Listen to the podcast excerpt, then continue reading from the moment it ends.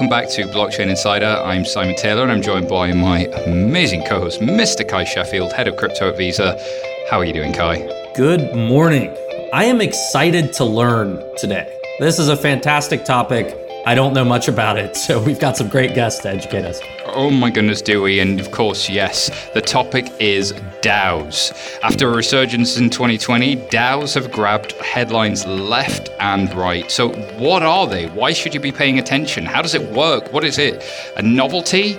Is there something lasting here? There are so many questions, as you say, so I'm excited to learn. And in the words of Cathy Hackl, can you imagine a way of organizing with other people around the world who don't know each other and establish their own rules to make their own decisions autonomously, and they encode as much of this as possible on a blockchain. Well, DAOs are potentially making that real. To dig into this, we are joined by some incredible guests, starting off with Jess Sloss, who's instigator at Seed Club, social token incubator. Welcome to the show, Jess. Can you tell uh, people about yourselves and a little bit about Seed Club? Yeah, awesome. Thanks for having me. Seed Club is a DAO that builds and invests in communities with tokens. Uh, we were you know, DAO since day one and help bring more DAOs ultimately into the world. Uh, I think our insight is that communities are the natural way that human beings have organized on the internet for decades now, uh, but that there's just been some missing pieces. And those pieces, we believe, are solved by Web3 technology. So the ability to have a shared bank account and a shared cap table and this thing that can, uh, you know, tokens ultimately that allow individuals to coordinate together towards some bigger goal. So we're very excited to see the resurgence and expansion in, in the DAO space over the last few months. And uh, I think people will be uh, talking about it for many years to come. And alongside Jess, we have Kyla Scanlon, who's a creator and investor. Thanks for joining us. Can you tell the listeners a little about you? Yeah, yeah. So I am a financial content creator. So I have a Substack where I talk about sort of the intersection between finance and crypto. And then I make TikTok videos, which is what I'm probably most well known for, where I break down different concepts in short form video format. Um, and then I also have a couple other media arms, including a podcast um, in my Twitter account. So I think of myself as an educator. So I try to explain concepts like DAOs to my audience, as well as other like market topics like what goes on with the Federal Reserve, et cetera. Awesome. Great to have you all on board. Let's get started. Yeah, so we're going to start off at the very beginning. We're going to go down the, the rabbit hole as we go along. So, Cuy, I'm going to put you on the spot first. What's your understanding of what a DAO is? Like, and then let's see if we can get you graded. Um, you know, Rob Leshner gave me a B minus on my DeFi. um, so I want to see what you get from the from the panel here uh, on your DAO definition. Yikes! This is going to be terrible, but I, am going to do my best here. So I, I'm going to try and break it down word by word. So I'm going to say, okay, decentralized.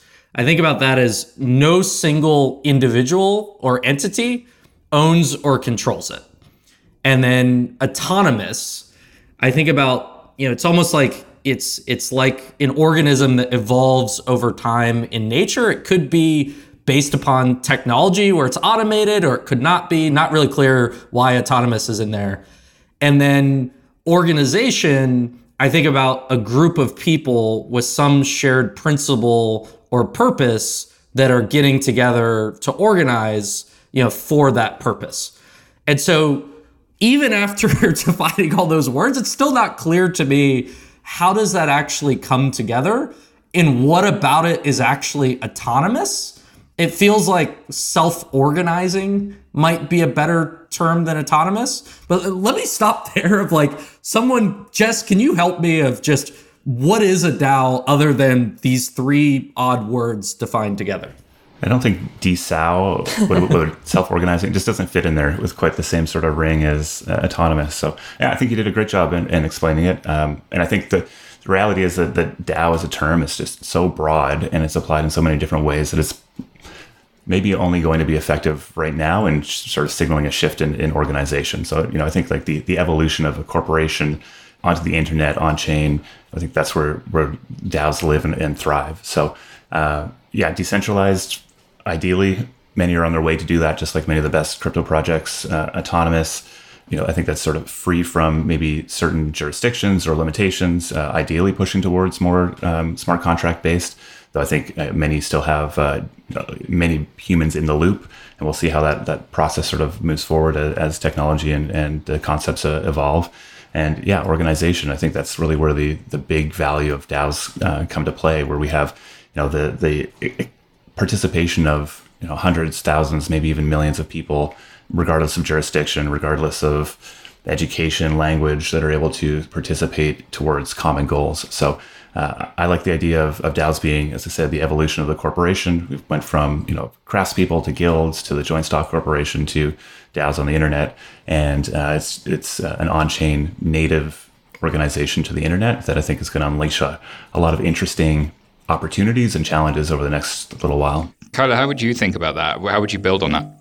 Yeah. So I guess like adding on there, uh, I wrote a piece about DAOs a little bit ago, and I think the one quote that really stuck out to me from something that I read was companies are a collection of legal contracts and DAOs are a collection of smart contracts. So I think DAOs are sort of automating away like how you would think of like HR. Maybe maybe HR needs to exist still, but like some of the operational aspects of a corporation and making them a little bit more efficient.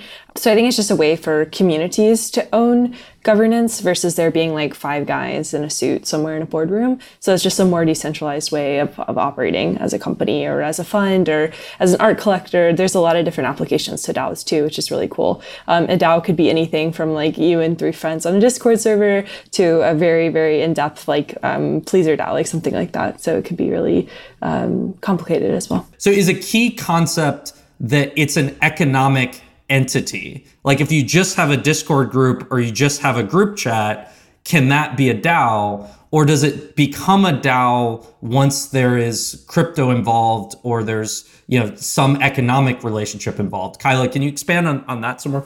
Yeah, I mean, uh, it exists on the blockchain. Like, I think that's like a bare minimum requirement for this sort of thing. But I think that it can structurally be like a lot of different things. Like, it doesn't have to be sort of this traditional like corporation that we think of it today, um, where it's like very hierarchical. It's very very flat. So I think that's like the biggest difference. But yeah, I do think there has to be some element of crypto because there has to be um, some element of incentive to the corporation as well, or to the DAO as well. So that's kind of how you build out that that base. Yeah, I think Kyla's uh, explanation, thinking you know that an organization run on smart contracts rather than maybe traditional legal contracts is is the important definition here. Um, and you know, core to the operation of smart contracts are incentives, and you know, incentives often have financial sort of uh, implications to it. So while I think you can have you know many organizations that might not be fully out there to be profit motivated, uh, there's definitely an economic incentive that's kind of core to to the coordination mechanism that, that's inherent to DAOs. How would you compare this to something like a cooperative um, historically? So this is sort of um, where instead of the shareholder structure um, that you see, where in, in, a given jurisdiction you had uh, the the kind of the the company that really was there to maximize shareholder value. You know, cooperatives have existed throughout society, especially in the global south, quite consistently, where communities have self organized in an informal way. Is, is, that a model that has some resemblance to what we're seeing? And, and what are the main differences, if any? Yeah, without a doubt. I think uh, th- there's a, a, lot of the early movement within DAOs is inspired by cooperatives, and and you know it's a, a big through line uh, in, in, conversation today. I think one of the big limiting factors with cooperatives traditionally has been the, the challenge of, of raising funds and, and financing them. And I think that's one of the, the unique things here that, that at least uh, DAOs with tokens can sort of solve for, uh, where there's this crossover between, I guess, member ownership, participation, voice, and the ability to, you know, generate, uh, I guess, book value or DAO value. So, uh, you know, the, this idea of coming together to cooperate to create some value that's going to be a multiple of that value in the future. And you know, being needing to bootstrap that is usually a, a much slower process. And so tokens kind of bring a lot of that value into the present that can be invested and paid, uh, used for for compensation. Uh, that can really accelerate the growth of, of these organizations. So I think it's uh, yeah, the, the evolution of the, the cooperative when done right. Yeah, that's interesting, Jess, because I think one of the things that stood out to me was when I looked at your latest cohort and some of the use cases and communities they're going for. And if I contrast Seed Club Cohort 3 with the Y Combinator Winter Batch, like the types of problems these organizations are solving seem to be fundamentally different. So I, I often talk on the show about the boomer banker that sits on my shoulder going, well, that sounds lovely, but what problems are they materially going to solve? Could you bring this to life for me and, and maybe just give one or two examples? Examples of the types of DAOs you're seeing, uh, Kyla, and, and you're seeing Jess as well? I think for me, like it, it, the ones that I tend to pay attention to are sort of like the grant DAOs, so DAOs that are like getting together and um, a pool of money and they like pull those out to other projects. Like I think those are some of the more interesting ones. Um, and then I think like investment DAOs are really interesting. So companies that are getting a fund together and doing more like company stage investing. And then there's also like collector DAOs, which are curation of NFTs um, of different art projects. So I think those are like three of the main ones that I pay attention to in like my little circle of the universe. Um, but Jess, uh, what have you been seeing? Oh, we see lots. It's really exciting. Yeah, I'm sure. yeah. So I think like it's important to underscore the, the size and scale of some of these things. So like the, the grants giving DAOs that Kyla was mentioning, they have billions of dollars in their treasuries that they're in charge of. And you know, the community is, is uh, coordinating around figuring out how, how to make best use of it. So th- these are very large organizations. Um, and I think what's very interesting over the last few months is really to see how varied the types of DAOs that are coming out into the world are. And so, you know, for Seed Club, we're, we're sort of, our, our core insight is that uh, communities uh, are where value will accrue in Web3. And so our focus really is on these community DAOs. Um, they look maybe closer to a, a, great project to have a look at is Friends with Benefits, which is like a, a, social Discord, but that doesn't quite do it justice. You have to hold a certain amount of tokens to, to be a part of it. Um, they have, you know, thousands of members who are out doing amazing things on the internet and just received an investment from A16Z valuing it at $100 million. And so, uh, very substantial, meaningful organizations out here. And uh, I think the, the insight there is that there's a lot of value when people come together on the internet, and that uh, the not only is there a business model that maybe underpins the value of a, a, club like Friends with Benefits, but there's a lot of upside potential through derivative projects, spinouts, etc you know, you were talking about cooperatives earlier. One of the projects that came through our last cohort was called Ampled. Ampled is a uh, music cooperative that brings sort of a, a, Patreon style crowdfunding tool to musicians. And they've engaged pretty deeply with this idea of a community token uh, to, to try to sort of uh, solve some of the challenges that go with bootstrapping new cooperatives, which is you know founder burnout, this this idea of having a hard time sort of being able to capture or recognize the value that their individual contributors are making. Uh, and I think there's a you know a whole host of interesting intersections, I guess, between this DAO movement and, and the cooperative movement. And we're really excited that Austin and the Ampled team are, are pushing forward with that.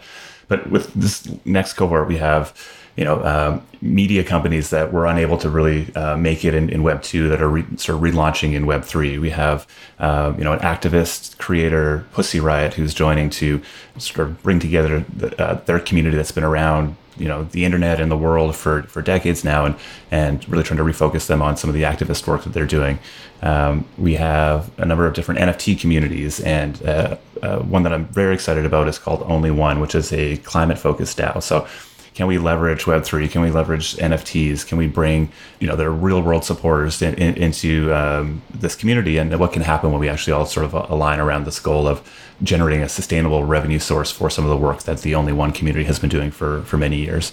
So it's a, a big variety of, of, potentials out there. And um, I think it's piece that's going to be hard for many people to wrap their head around is that these aren't going to look like traditional companies. They're not going after targeted use cases. They're not going after, you know, the testing a hypothesis and building a, pro- a platform around it. What they're doing is trying to bring people together on a common mission. They're recognizing that mission and, and, giving people ownership in that mission and community through tokens.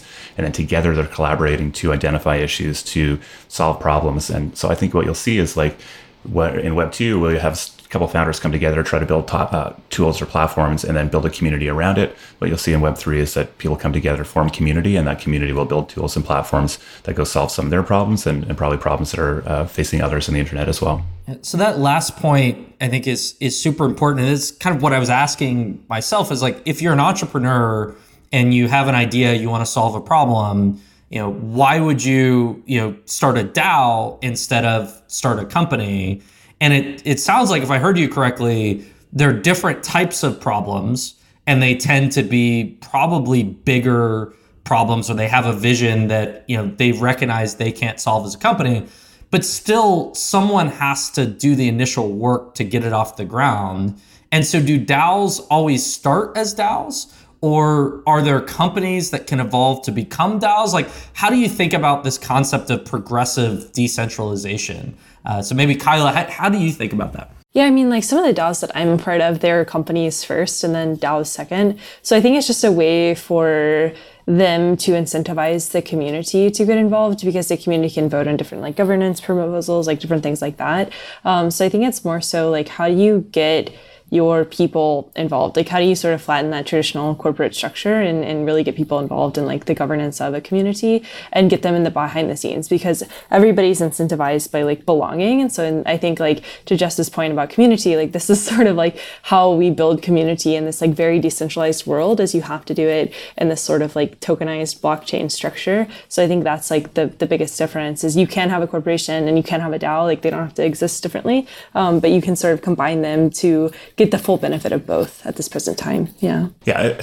So much to get into there. So uh, on the point of like the type of companies that, that or problems people are, are solving, I think like the, there's a great adage, like the first time founders worry about products, second time founders worry about distribution. And I think DAOs are a distribution or solution to, to distribution in many ways. And so uh, I think what you'll increasingly see is is individuals and other organizations, DAOs, coming together to form DAOs um, to launch products and, and, solve problems because of the the power of the distribution and aligned incentives that come with uh, many communities forming together. Um, it, it, you know, as far as the the, the corporation that does start off as a company and move to, to DAO, I think increasingly we'll see that less and less. I think it's a byproduct of the, the regulatory system that we have right now there is a lot of uncertainty. And I think that's really important to highlight here. Like the DAOs live in a, a legal limbo and we, we really don't have clarity on, on what structures they fall under. Um, you know, there's securities laws that are at place. There's um, limitation of liability that, that does or doesn't exist depending on how we set that up. So there's a, a lot of thoughtfulness that still needs to go into, into setting these uh, organizations up. But I, I, do think increasingly what we'll see is, um, you know, DAO, native DAOs formed. Uh, it's far less uh, barrier and friction to do so today than ever before. It really truly can be individuals on a Discord coming together, launching a multi-sig that all gives them a signing authority uh, over over a shared bank account, and uh, they're off to the races. So the, lack of friction will probably lead to, to just many more, uh, as we like to call them, YOLO DAOs out on the internet. I love that idea as well that um, the backward compatibility thing is is a problem and it's a known bug with DAOs in that like uh, legally they probably look a little bit like an unregistered partnership, but actually how you structure those as not for profit, non profits, are they for profit? It really depends on what they're trying to achieve. You've got projects that are building open source software that are uh, kind of out there um, getting communities to vote on how does the open source software move and have have a stake in open source software like that didn't exist before. An open source project always had a funding issue, whereas now we've almost got a business model for open source projects and internet infrastructure in a way that isn't reliant on you know Google just granting somebody the money. This is this is kind of a different model, and that's just one slice, as you say. People are trying to solve all kinds of different things for it.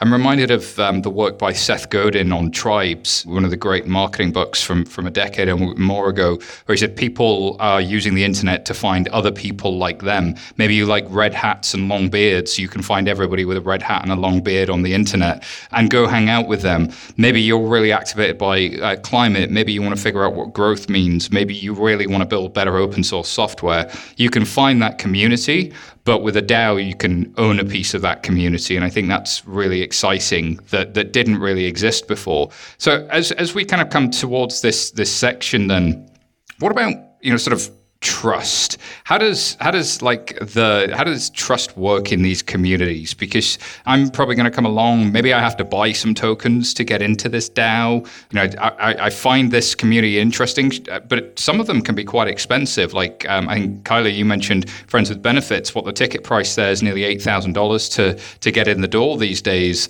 Why would somebody pay that? What what what and would they trust who they're paying? Yeah so i think like it's tough, right? So I, I still sit at the intersection of like traditional finance and crypto. So I'm a little bit like on the outside of crypto still, uh, still learning. But I think like an important notion here is that organizations move at the speed of trust. So I think there is a tendency to like there's a lot of FOMO in crypto and, and, sort of people like wanting to get on the bandwagon. So I think a lot of the DAOs are very um, insightful and like very very good. But I do think that there's a lot of like uh, momentum behind some of this stuff. So you just have to like really zoom out and be like, okay, uh, what's going on? Like, what are they trying to accomplish? Is this something that I'm aligned with? And the reason that they're getting more expensive is because they're getting more venture money. Um, so it's just like it's sort of that feedback loop. So I think like the biggest thing is you have to really evaluate it. You really have to like talk to people. You really have to understand sort of what you're getting into. But I mean, it's that's with any organization. Um, is sort of like how do you trust something? How do you make sure that it's credible? Is you have to you have to do your research, do your own research. So yeah. Yeah, it seems like the the network and the talent going into some of these communities becomes a, a really huge advantage that they have. And when I just think about it from like a recruiting perspective, you know, you hear about you know engineers who are you know some of them you know 18 years old that are building these incredible crypto protocols and products, and they're not going to work for companies you know, it's it's like they roam in guilds and they go DAO to DAO and they have a group of people that they like working with. And so it seems like there's a caliber of talent that they want these opportunities to be able to show up, participate, add value, you know, get upside in that value through owning a token. And then either they stay or they leave and they go to another project. So is this also a, a new talent model, particularly for top engineers in crypto? You know, it's extremely hard to find talented Solidity engineers today. Uh, very, very hard. And the best people are being recruited by the best projects on a you know seemingly daily basis. I think a good example of this recently was a, a DAO formed uh, called Party DAO. So Party DAO has built a product called Party Bid that allows individuals to come together to sort of pool their their ETH to bid on large NFT auctions. The idea was like, can you go uh, compete with whales? Can the crowd compete with whales? And, and uh, whales being you know the the big buyers of NFTs with lots of Ethereum. And so I think the uh, what, what happened there was there's a, it went from a tweet to uh, literally an 18 year old kid in Toronto making the first smart contract to a crowd fund to a DAO being set up to a product in a matter of months. And the notable thing there was that the people who came to together to actually go build this project were some of the top developers, designers, community leaders within the space. And they wanted to come together to work on something interesting with a great story with their friends or with other people who they saw as being extremely talented. And so, you know, I think these these organizations are going to have such a, a gravitational pull to the best and brightest uh, for those projects that are at least you know interesting and novel uh, and supported by other folks who are seen as the best and brightest. Um, and you know, the, there's a core team there of about eight that are you know earning great money, creating a lot of value. The the the DAO is profitable, and I know a number of founders who've been trying to recruit each of those eight people into their own companies and have not been able to do it for a number of months because these folks just make so much money doing their own thing on the internet. But this DAO, this project was enough to, to bring them together to collaborate. So I think like the, the natural way that most of these, you know, when we as an organization look at building product, it's less about us trying to hire somebody in-house to go and, and build that. It's more about how can we bring some of these squads or, or guilds or crews together uh, to help us build something at a level that we probably wouldn't be able to do on our own. I think that's super exciting, and, and, we'll come back and unpack that just after the break. But we do need to pause um, to thank our sponsors, so we'll be back very, very shortly. This episode is brought to you by Visa, one of the world's leaders in digital payments. Crypto has opened up a new world of possibility, and Visa is helping everyone take part. Visa enables commerce across their network and crypto networks through solutions like FinTech Fast Track a quick and easy way for crypto innovators to issue payment credentials. Join us in this new money movement. Learn more at visa.com forward slash crypto. Looking to sharpen your competitive edge when it comes to design? Join hundreds of subscribers using 11FS Pulse to solve their users' problems and get to market faster. Discover over 4,000 user journeys from global brands like Revolut, Curve, and Soldo, and learn how to design winning customer propositions with our expert analysis. Get started today by visiting bit.ly forward slash get a pulse demo. Thank you so much to our sponsors. Welcome back to the show. In the second half, we're taking a look at a little bit more of the use cases and just picking up on something Jess said there about almost the future of work. I mean, uh, are you seeing that as well, where you know people are flitting between projects and, and doing what interests them? Because in the world of crypto, you know, they they're not working necessarily for the salary; they're working for what motivates them. Yeah, yeah. Um, Ego Capital just released a pretty good article about this today called Self Sovereign Symbiosis. And it kind of talks about like talent allocation and how it's almost like unlimited, like infinite talent in, in the crypto space and in, in the world in general, because now you have people who are able to like log online and they can sort of work for many as many dollars as they want, right? So I think it's really interesting in sort of like the decentralization of work. I just I think there's like a little bit of friction with how it could move forward. Um, I think that there's a lot of different projects that people are working on, and, and it's so early still that there's going to be a lot of momentum behind that. But I do think it's interesting to think about like how work will be structured in the future. Like, yeah, yeah. I mean, I, am not, I'm not entirely sure, but I, I do think that there is like un, almost unlimited theoretically, right? Depending on engineers' uh, talent allocation, it's just how does that get actually get allocated? Yeah, it's an interesting problem. Um, Cuy, you and I were talking about um, the idea of chaords and Dee Hock, which has a little bit of a visa twist to it. But do you want to do you want to talk about um, chaords? Because I think like that, um, you red pilled me fully with that. I had no idea. Remind everybody who Dee Hock is and what a chaord was, or his concepts of one. You, you had to do it, Simon. You, you had to just just turn this down the Dee Hock rabbit hole. But uh, so Dee Hock is is the the founder of, of Visa, and you know Dee Hock is is just this incredible thinker uh, that I highly recommend reading and, and listening to. And you know he coined this term that's called a a chaordic organization. Uh, and so he has a book called One for Many: Rise of the Chaordic Organization about the early days of Visa. And it was this concept of you can have these new models of organization that blend chaos and order. And that you have to have this, this you know, harmony between competition and cooperation. And so Visa was designed kind of as this almost like a B2B DAO where it was an association of banks who competed with each other. You know, they each issued their own cards, but they cooperated with each other around the standards and the rules and the principles that enabled this global network and, and transfer of, of value. And so I think this this term of a chaord and this concept is now something that we're seeing, you know, 60 years later in DAOs that is coming into other industries. It's coming into education. And, you know, Dee Hock talked a lot about, you know, the future of government and basically how in the information age, we need different models for institutions. You can't have an institution that has the same structure as in the industrial age. And so it's really exciting that that crypto is is just starting to experiment with and you know really test out some of the ideas that Dee Hock had you know in the, the 60s and, and 70s. No, I love that point of the chaord because it, it's probably a better definition for what a DAO is with in, in terms of, of what that is. It, people sort of come together uh, and make things happen. Uh, Jess, I, I want to ask you about things like um, Snapshot and on-chain voting and tooling and how people can get involved in DAOs because uh, I, I, mean I've found that as I've grazed up near a few DAOs, those communities tend to be quite welcoming, and before you know it, you're voting on governance proposals and um, in 15 of the things like there's just a gravity there that's kind of interesting. So, what are some of the things I could do in a DAO, and, and what are the ways people can participate if they're listening now and thinking, what do I actually do with one of these things? Yeah, so I think that one of the interesting challenges and opportunities is that sort of onboarding piece. How do we get somebody like Simon, who's graced up next to a great project like Seed Club, and, and pull them in to, to be useful and, and have, have a sense of ownership and, and hopefully earn some of our, our DAO tokens? Uh, and of course, it's a, a, big open question. You know, for for an organization like Seed Club, you know, we're more of a permission DAO, so we only have 62 members, though we have a, a much larger community, and we're in the process of expanding our, our membership. And so uh, we look for ways to uh, identify really great potential collaborators and, and bring them in to to do work with some of our projects.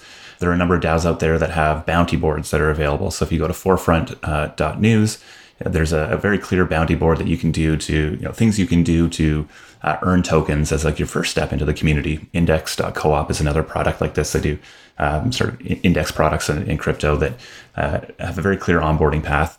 Uh, but I think like it's actually a really interesting challenge that we're all trying to solve this sort of um, I think somebody called it DAO HR before.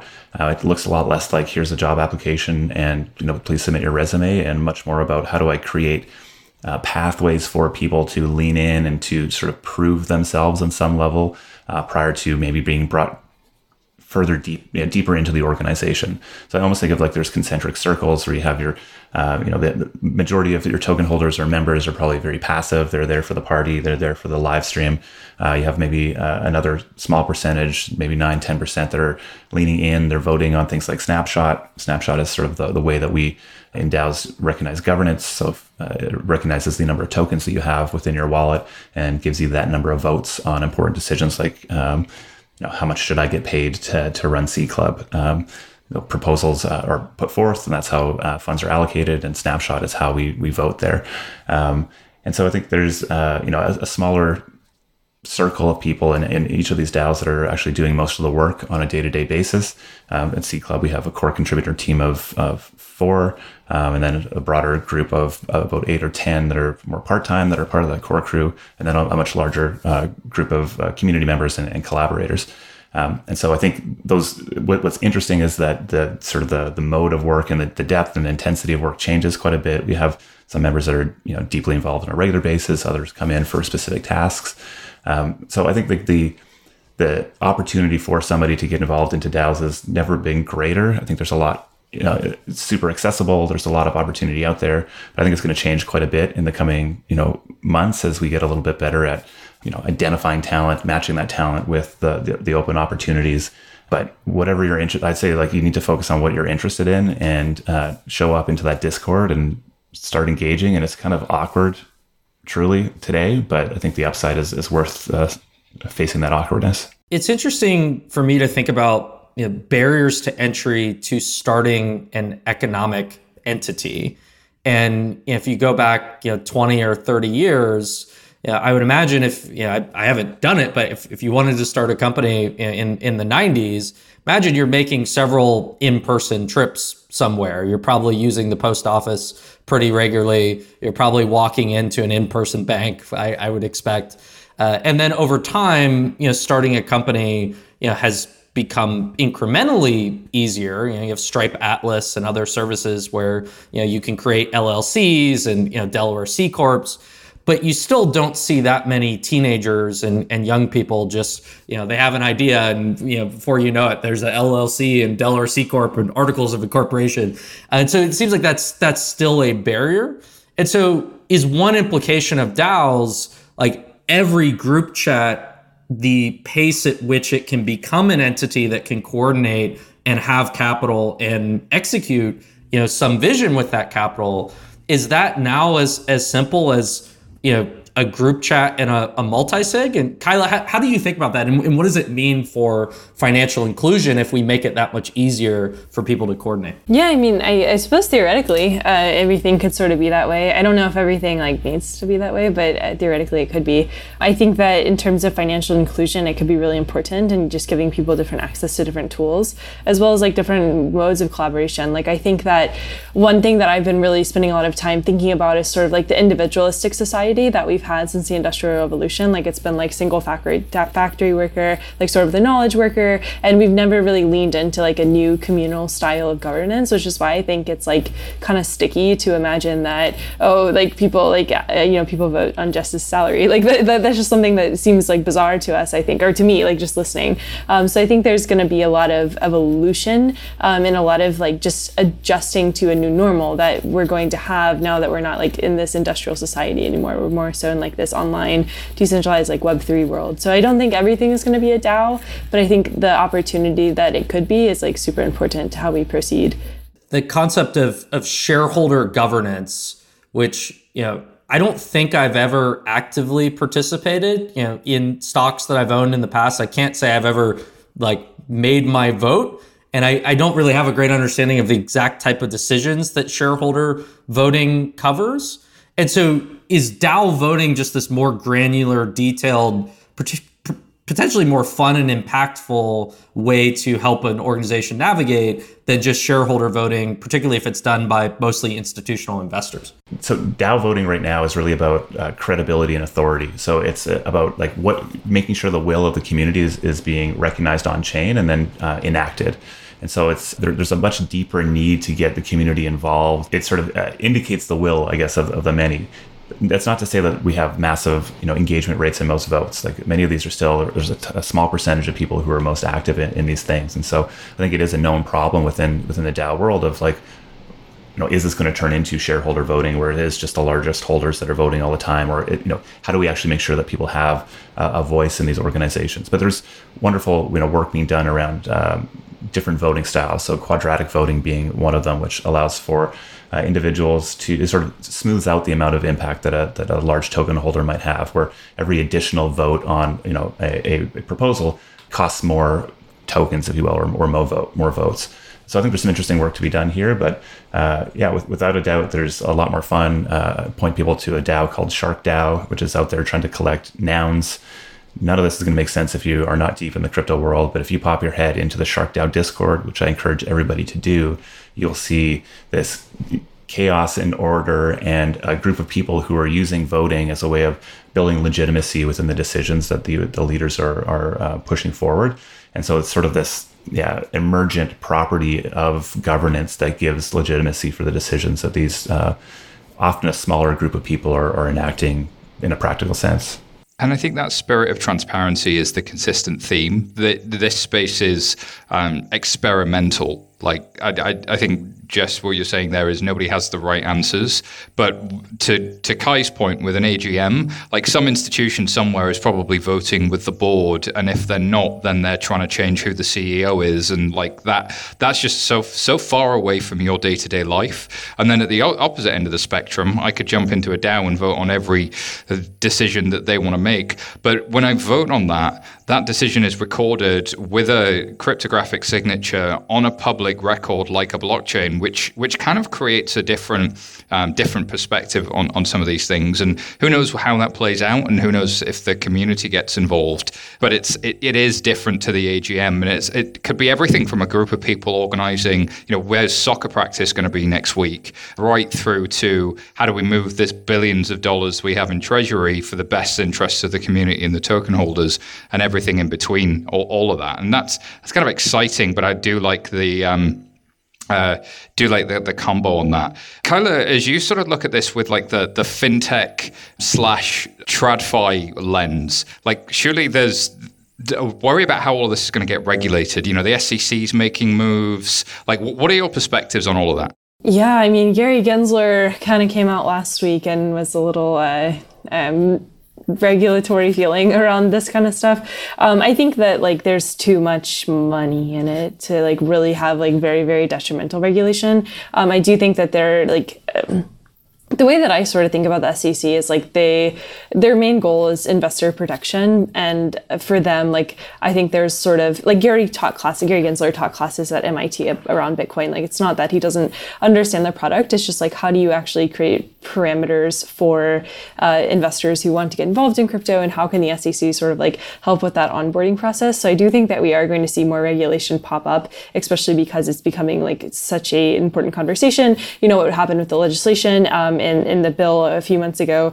where they like it was just an amendment and all of a sudden it was like oh my gosh everybody in crypto is going to be taxed the wrong way and that could be incredibly detrimental so i think that a lot of the worry is like the regulation itself is going to be harmful to crypto especially because there's not a lot of people in um, maybe positions of power who are making these regulatory statements who kind of know what the space is about. So I just think it's going to be another learning curve for the space. But I do think there is going to be increasing. As a builder in the space, we're, we're, we're, we're really looking forward to uh, to clarity on the regulatory front. You know, it's a, a big uncertainty. It's a big uh, weight on the shoulders of those that are engaging here, and we want a path that allows us to sort of lean into the full benefits of the technology, to create the value and opportunity, to uh, you know uh, put the ownership of the the networks that are coordinating our financial and economic futures back in the hands of the individuals that are uh, building it and using it and creating value on it. And so this lack of regulatory clarity is, is not what anybody wants. I do think that we're going to be seeing a, a lot more of that in the in the uh, or more of a guess, noise made uh, in the coming months. But my hope is that it creates a pathway for you know more organizations like like ours to to sort of uh, to thrive. It also brings up some really interesting challenges as you know I am calling in from a very rainy uh, Vancouver in Canada. I do not live in the United States. Why should the SEC regulate what I do as an individual if I'm not even within your country? Now, I know that's probably not a thing the SEC actually would care about generally, but you know, where our members are in, you know, the UK and in China and in, you know, South America and in, in Eastern Europe, uh, these are organizations that are very international. And so I think for the US, there's a huge opportunity here to provide clear regulations that would, uh, you know, incentivize and align uh, an organization like ours to go land our, our entity in a place like you know Delaware or, or Wyoming rather than the Cayman Islands or, or something like that. So a big opportunity, I think, uh, at hand. So these are are global online organizations that are well capitalized with you know, it sounds like billions of dollars in crypto in their treasuries. How does that end up coming into the real world or coming at least off chain? It seems like there's this concept of there's the on chain world and on chain treasuries, on chain governance. Most of us live off chain. Are there DAOs that are you know bridging this where the billions of dollars held on chain is going to be spent for something in the real world? Or will it stay this separate? It's just a, a different ecosystem where everything's online and on chain that doesn't interact with the real world. Yeah, so I think I mean I get paid by Seed Club DAO, and that hits my bank account, and I get to pay for my mortgage and food and all sorts of fun, you know, things I get to do in a rainy Vancouver. Uh, so it's hitting the real world through individual contributors right now. I think the the lack of legal clarity around the, the structure of these organizations is the biggest barrier. Where uh, you know if you do not have a legal entity for your organization, you can't have a bank account, you can't enter into contracts, you can't uh, hold a lease. And so right now those are being pushed off into individual contributors. Um, you know as organ, you know as, as, clarity comes to the legal structures of these organizations, I think that's going to really be a, a big bridge to a, a lot more of this capital flowing into the real world. Uh, we're seeing organizations, you know, there's a, a DAO called Bright Moments Gallery in uh, Venice Beach that has a an NFT art gallery. They do live minting of NFTs, which is a phenomenal experience. And, you know, they're really trying to pioneer this idea of a, a DAO that has a, a network of, of NFT art galleries around the world. But even to this day, it's still a challenge um, to be able to actually hold on to those leases, like which entities actually holding on to those. And when you step step into you know larger organizations uh, like you know the Aave or Uni, Uniswap grants teams, like it becomes an even bigger challenge where you have billions of dollars locked away and, and there's not really a mechanism to sort of engage with more traditional organizations. So hoping for more clarity around the legal structuring side of things, and, and that's going to really re- reduce the barrier between the on-chain and off-chain world. Yeah, it's interesting. There are these multi billion dollar businesses that aren't businesses. Therefore, how does somebody bank them? But there's also the emergence of like the service DAO. I'm interested. Um, we've only got a couple of minutes left to kind of explore that topic. There was a great tweet I saw, and I'll try and reference it in the show notes because I can't remember who said it. That during the Web 2 era, the sort of the value chain of the company almost looks like fractals. There's a vertical SaaS for just about everything. There's a vertical SaaS for accounting. There's a vertical SaaS for payroll. There's a vertical SaaS for HR. So we saw like the, the value chain of a traditional 1960s business is now done by all of these specialists.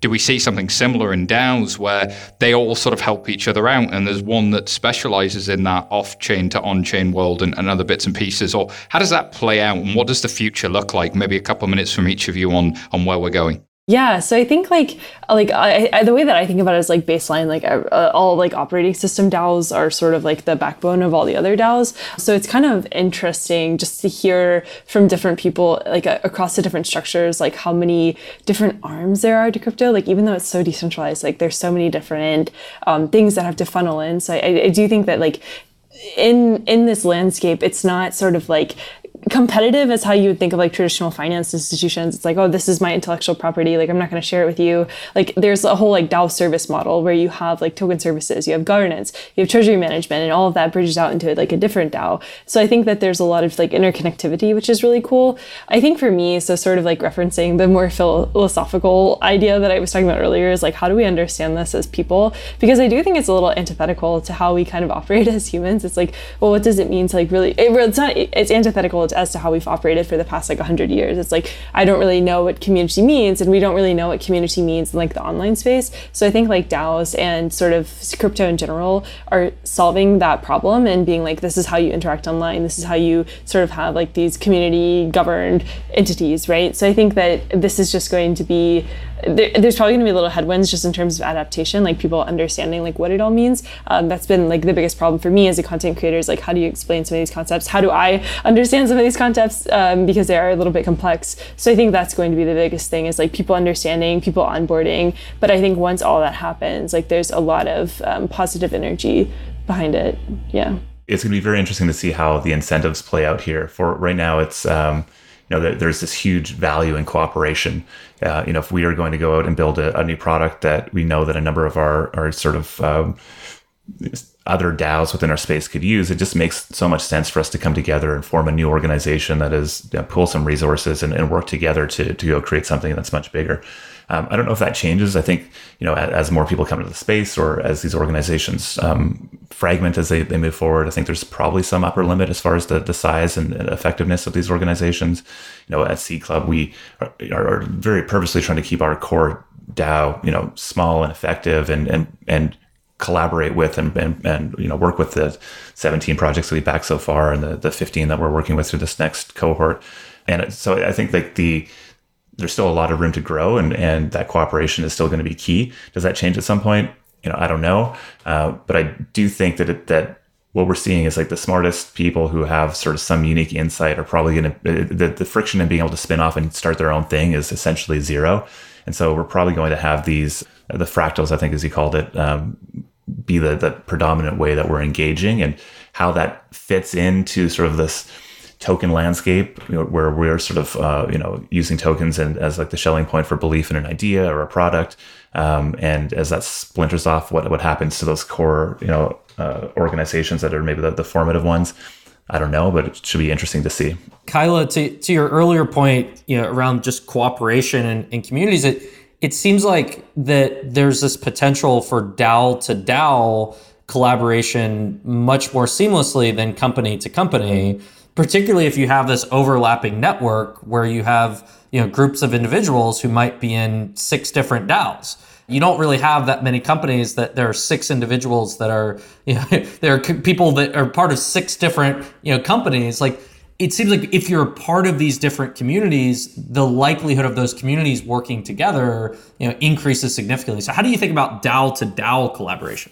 Yeah, there was a funny tweet uh, that was like Web two, B two B, like Web three, DAO to DAO. So I, I thought, like, I think that it's just interesting, right? Like, so one thing that um, so I kind of touched on it earlier. Is like it's not this like sort of gatekeepy like oh you know you can't have our information. There's still like an element of that because you know some of the stuff is IP. You have to protect your intellectual property to some degree, but it's not like oh if if you win like I'll lose. Like it doesn't seem like this winner takes all sort of environment. Like it's very very community based. It's like we all have to move the needle together. And I think the reason that crypto operates this way versus like mm, you know the more traditional world is because crypto has had to be like such a collective entity for so long. Like it's not even until like two years ago, really, before this, before it got into a bull market, like crypto was really having a hard time, like, you know, 2015 to like 2018. And before that, like everybody made fun of it. Um, so I think that crypto is just um, natively very communal. And I think that's going to give it a lot of power moving forward because it isn't like, oh, I'm going to push you down so I can stand taller. It's like, I'm going to drag you along because if we all win, um, we all win. I would love to keep that point going, but we are out of time, unfortunately, and I could talk about DAOs and communities forever. But I think speaking to that, you know, if you're listening to this and you think, oh, this all sounds like crap, I think the one thing we can recommend is go look at one of the DAOs that have been mentioned today and, and brush up against one of those community edges and, and see how welcoming it is. I've been blown away in the last six months just by some of the welcoming nature, some of the talent. Some you meet some of the most exciting, talented people as soon as you brush up against this space, um, and that's hugely, hugely exciting. So lots of things to solve, but I think people have open minds to all of that. Well, listen, if people do want to find out more about you and what you're up to, uh, where do they go to do that? Kyla, let's start with you. Yeah, yeah. So I'm very on Twitter. Uh, so if you want to follow me on Twitter, I'm at Kyla Scan. Uh, my newsletter is kyla.substack.com, and I'm on TikTok as kai.now, but all of my socials are in my bio on Twitter. Brilliant. Uh, how about you, Jess? Yeah, I think we we all live on Twitter too much. Uh, I'm that tall guy on Twitter, and you can find Seed Club at seedclub.xyz. Fantastic. And Cuy? At Cuy Sheffield on Twitter and visa.com slash crypto. And you'll find me at SY Taylor on Twitter or at 11fs.com. Thank you for listening. If you like what you heard, remember to go ahead and hit that subscribe button so you never miss an episode. We have so much in the works, and we're excited to be talking about this with you again. Uh, if you can't wait till the next episode, we have many previous episodes so just give a scroll uh, through that podcast client and go find what you need to get immersed in the world of crypto. And if you like this show, remember to leave us a review. It helps us make the show better and it helps others find it. Uh, thank you so much and goodbye for now.